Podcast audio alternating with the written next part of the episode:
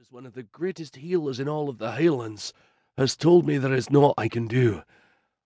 Tis my time. I am happy to see you, sweet mamma, again, but not before I see you settled with a husband who will care for you. He snuggled into the Drummond plaids, one across his shoulders and another across his lap. Diana banked the fire before turning to him again. But, Papa, they say he is even cruel to his animals. Can I not choose a lad of my own, please? You must rethink this. What if he is cruel to me, your very daughter? I spread the word out that I was looking for someone to marry you.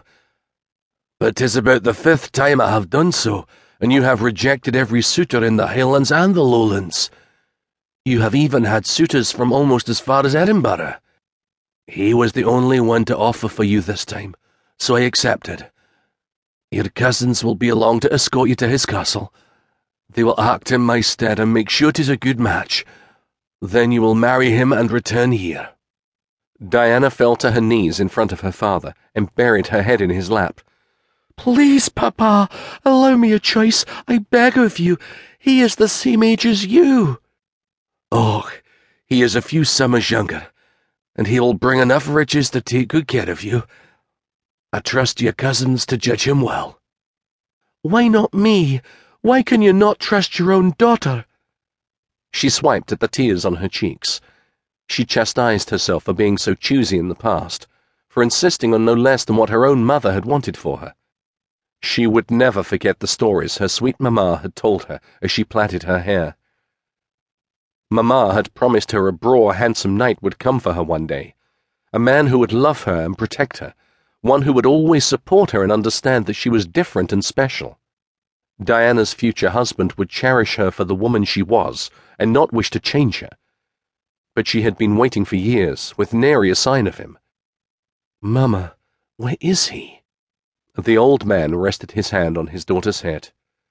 I have tried and tried again, daughter. No one has been good enough for you. He brushed back the hair that had fallen in her face and wiped her tears.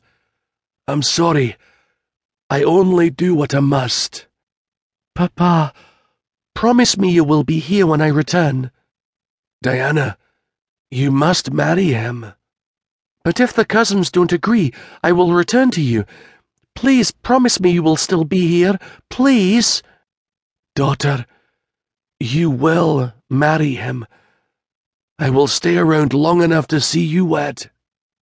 Hell fire. What was she to do now? She may as well accept her fate. Her father would not budge. She would have to work on her cousins. Under no circumstances would she wed that hairy old pot-bellied pig.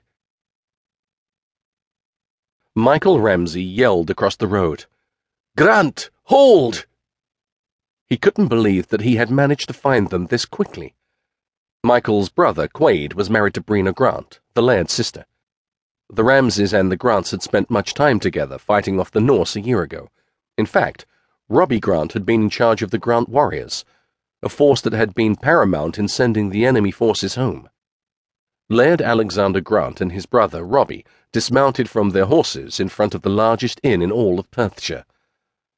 There was a hooded figure still mounted on another horse, he noticed Several of the Grant guards were with them, implying their business was important.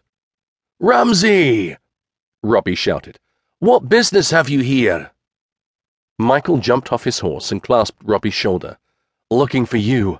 I was a bit bored at home, what with Logan and Quade both in residence with their wives. Logan wanted a missive brought to Glasgow, so I volunteered to travel.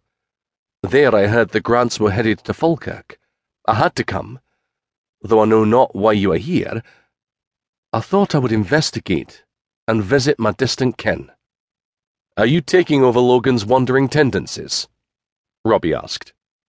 Seems I have. He grinned. Alex reached up for the figure on the horse. A woman, Micheil realized, helping her to dismount and moving her away from the mud. Family business, Micheil Ramsay. Meet Diana Drummond. Once her feet touched dry ground, her hood fell back, and Micheil's senses flared in response to the beauty before him. He took her gloved hand in his and stared into her gorgeous green eyes. She